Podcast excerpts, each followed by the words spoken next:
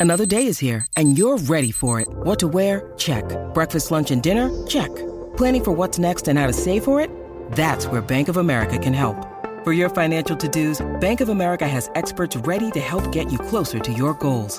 Get started at one of our local financial centers or 24-7 in our mobile banking app. Find a location near you at bankofamerica.com slash talk to us. What would you like the power to do? Mobile banking requires downloading the app and is only available for select devices. Message and data rates may apply. Bank of America and a member FDIC. Here's some tips for maintaining your Trex deck. Um, occasionally wash it with some soapy water or a pressure cleaner. Trex composite decking is low maintenance and won't fade, splinter, or warp. Trex, the world's number one decking brand.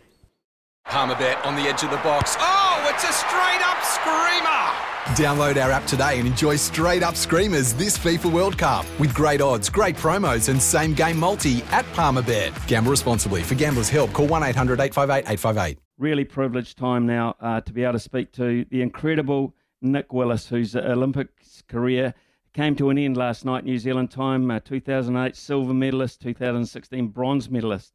Uh, looking to qualify at the tender old age of 38 for his fourth 1500 metre final uh, in a row wasn't to be. Uh, wasn't able to get uh, the job done on this occasion. Uh, we're so privileged and so happy that he's put his alarm clock especially on for us. Uh, good morning to you, Nick Willis. Um, how are you feeling this morning?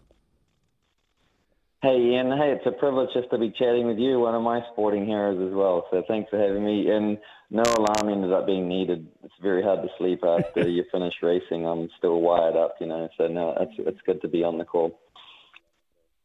Actually, I read something, Nick, where you went and had a game of touch rugby afterwards just to blow out any cobwebs. I'm sure there weren't any there, but that was the way you wound down after all this? We did. Um, some people like to go out to the pubs afterwards to celebrate, but for me, it's doing all of the sporting activities that I've had to put on hold when I'm sort of tunnel vision with my running. So being able to play touch and other sports, um, it's it's a lot of fun Sam Tanner and I took on six Irish people, and then three Cook Islanders joined in in the game as well. In the in the early hours of the morning down in the village, it was a lot of fun. Oh man, I wish someone had uh, been lucky enough to run a camera over that. I'll bet it would have been a, a heck of a lot of fun. Uh, look, it all began for you uh, way back at Hutt Valley High School, man. Uh, Hutt Valley boy. So uh, take us back to those days when you got a passion, a, a love for what you, you've done so well. Yeah, no, it's quite funny because like some of my classmates and peers, they all would give me a lot of ribbing. You know, Forrest Gump had just come out, and everyone say, "Oh, run, Forrest, run!" But those same guys became my biggest fans, and they followed my racing around the world and would show up at the Beijing Olympic Games with the high rugby jerseys on and travel all around the globe to watch me race. races. Unfortunately, they weren't able to be here today. But um, no, um, my roots in the Hutt Valley. It's a proud sporting area, and I, I played rugby and the, the local athletics club and golf and table tennis and all the sports. It was a really good foundation as a youth um, to be able to leapfrog into a, a serious one focus of sport um, later on in my life.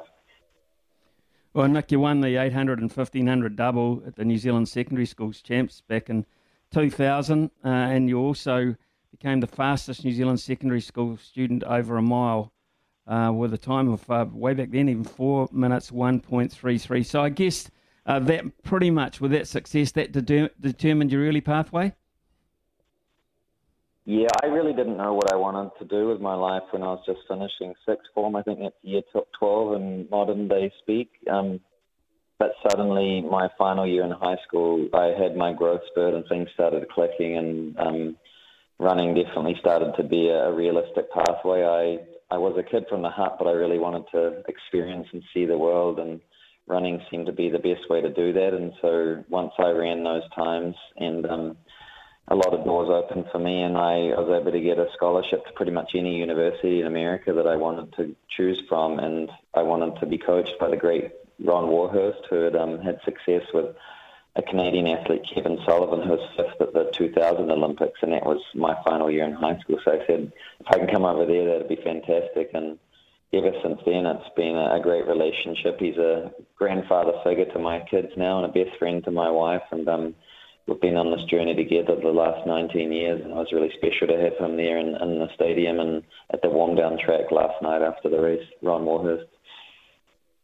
Oh, that is incredible. It's it's great that um, even through um, all the uh, the rigmarole that we're going through with COVID in the world, you were able to achieve that at least and have that that special person in your life uh, with you. Nick, uh, when you were when you're setting your your targets on you know the likes of middle distance running and the, and the 1500 meters, uh, you had a legacy to fill in of Lovelock and Snell and Walker.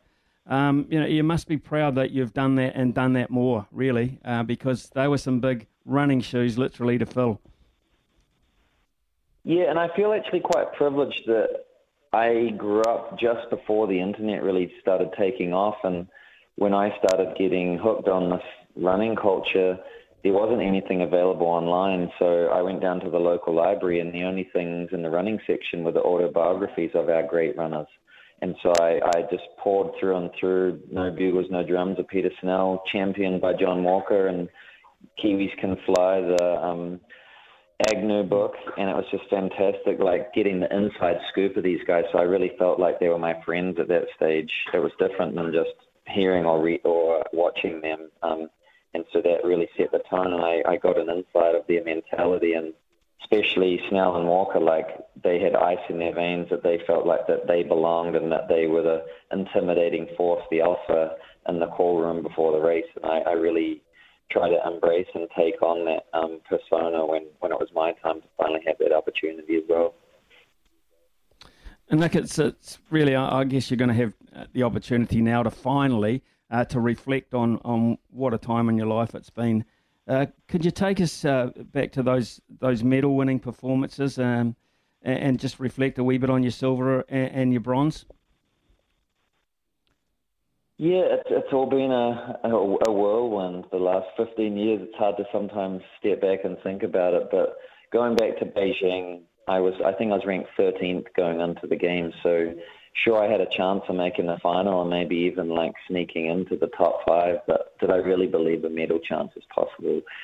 I hoped, but like deep down, I probably didn't really believe it. And I remember the last lap as I slowly picked off one runner at a time, one runner at a time, and then coming into the home straight, I was in sixth place, and then guys were fading, and I suddenly find myself in third place with 50 meters to go. I was like, you're kidding me. I'm in third place in the Olympic freaking games. Like, I, I just couldn't believe it. But then I had to hold off the, the fast charging Frenchman, Mehdi Baala, and held him off and um, dove for the finish line. And that was like the agonizing minute. It felt like an eternity until the results came up on the scoreboard. And that really was just unbelievable moment to think this kid from Lower Hutt had had the opportunity to do what I couldn't have even dreamed of. But I was such a fan of the sport that I got to be the the protagonist in in the story that I'd already always watched as a fan. You know, it was, it was a very very special experience.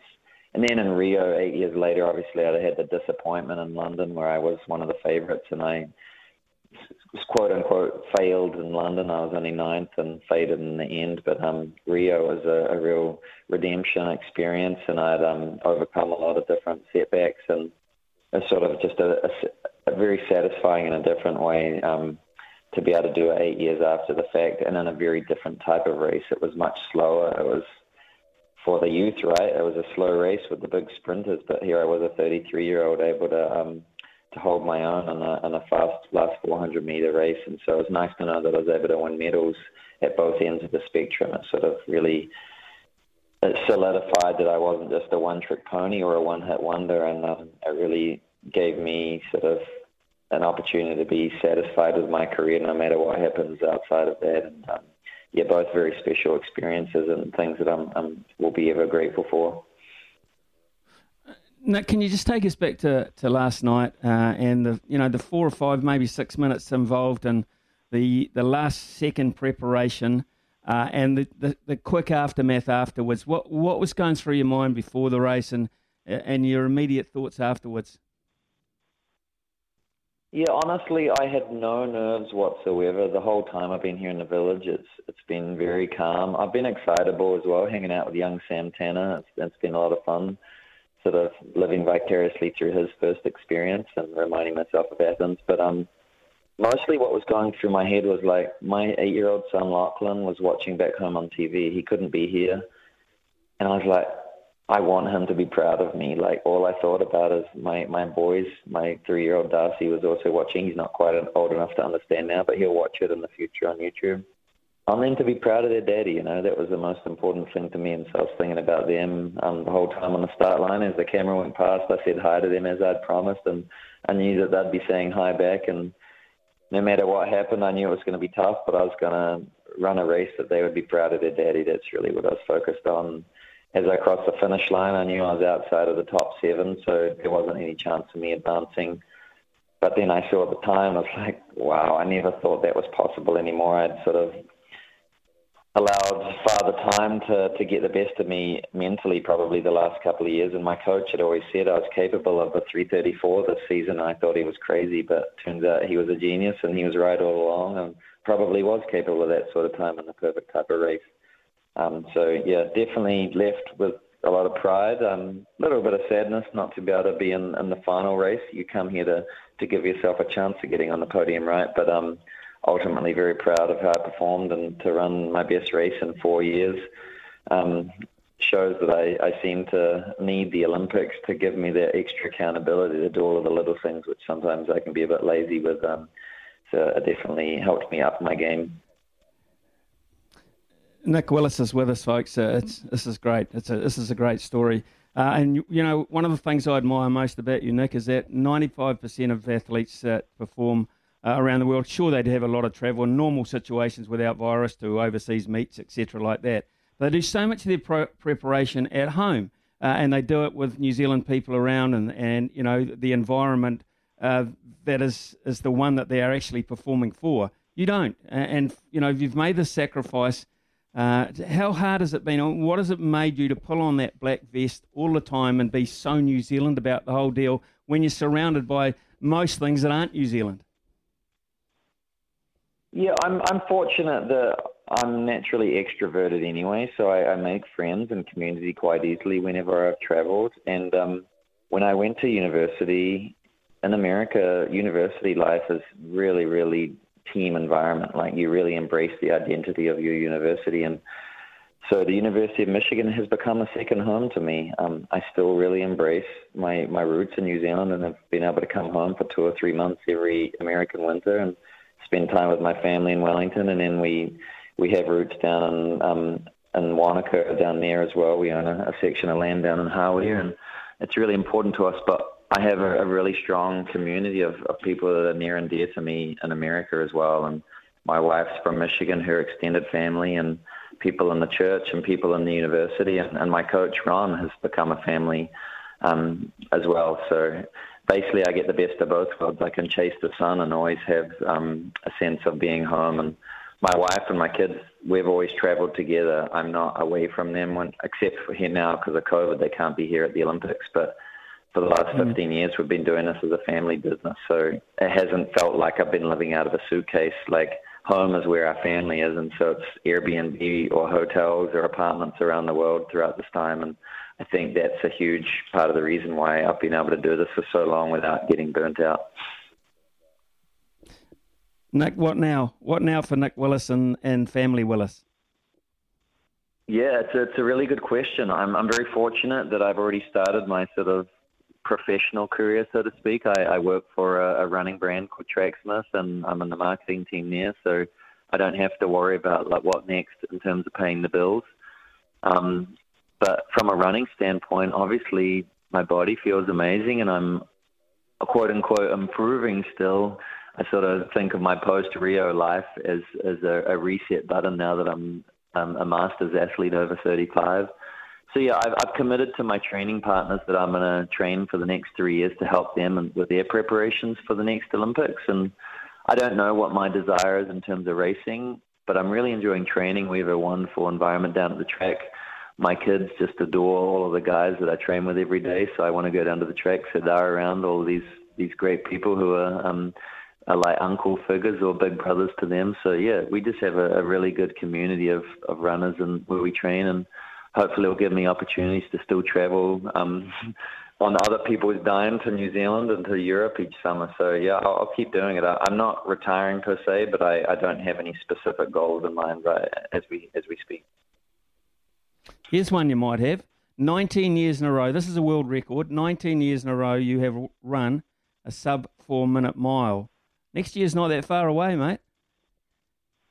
it'd be a shame to stop at a um, a prime number, wouldn't it? You got to go up to 20. So yeah, we've we've got some some plans and work um, to to make a fun attempt at that and, and build it up. So that that should be a lot of fun. Hopefully my body holds out. But I'm going to start taking a few more risks. I've my friends and I have signed up for a, a rec basketball league. That's something I haven't been able to do for the last 20 years. Um, that was a a big um, sport of mine when I was a kid, and I'll try and bring out my Peter Pokai back on the on the court, and so hopefully I don't twist an ACL or anything. But yeah, I'm going to have a lot of fun.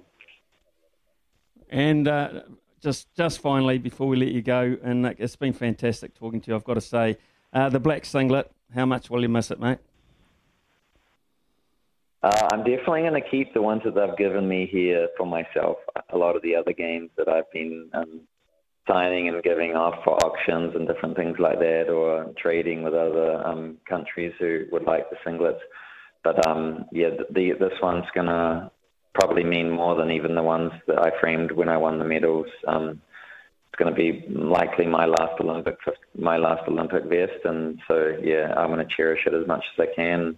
Not, but it's not the physical things; it's it's really the experiences that I'm going to cherish most what was most special about these games for me, above all of these things, was spending this whole week with Sam Tan at the time in our training camp in Hawaii beforehand.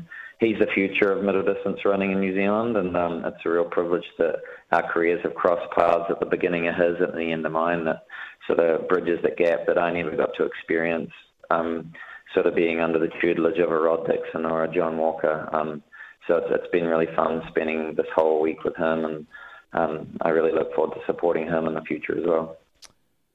Nick Willis, uh, on the subject of being a privilege uh, and an honour and fun, actually.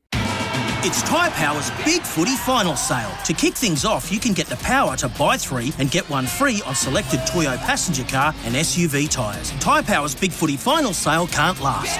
Visit tyrepower.com.au now.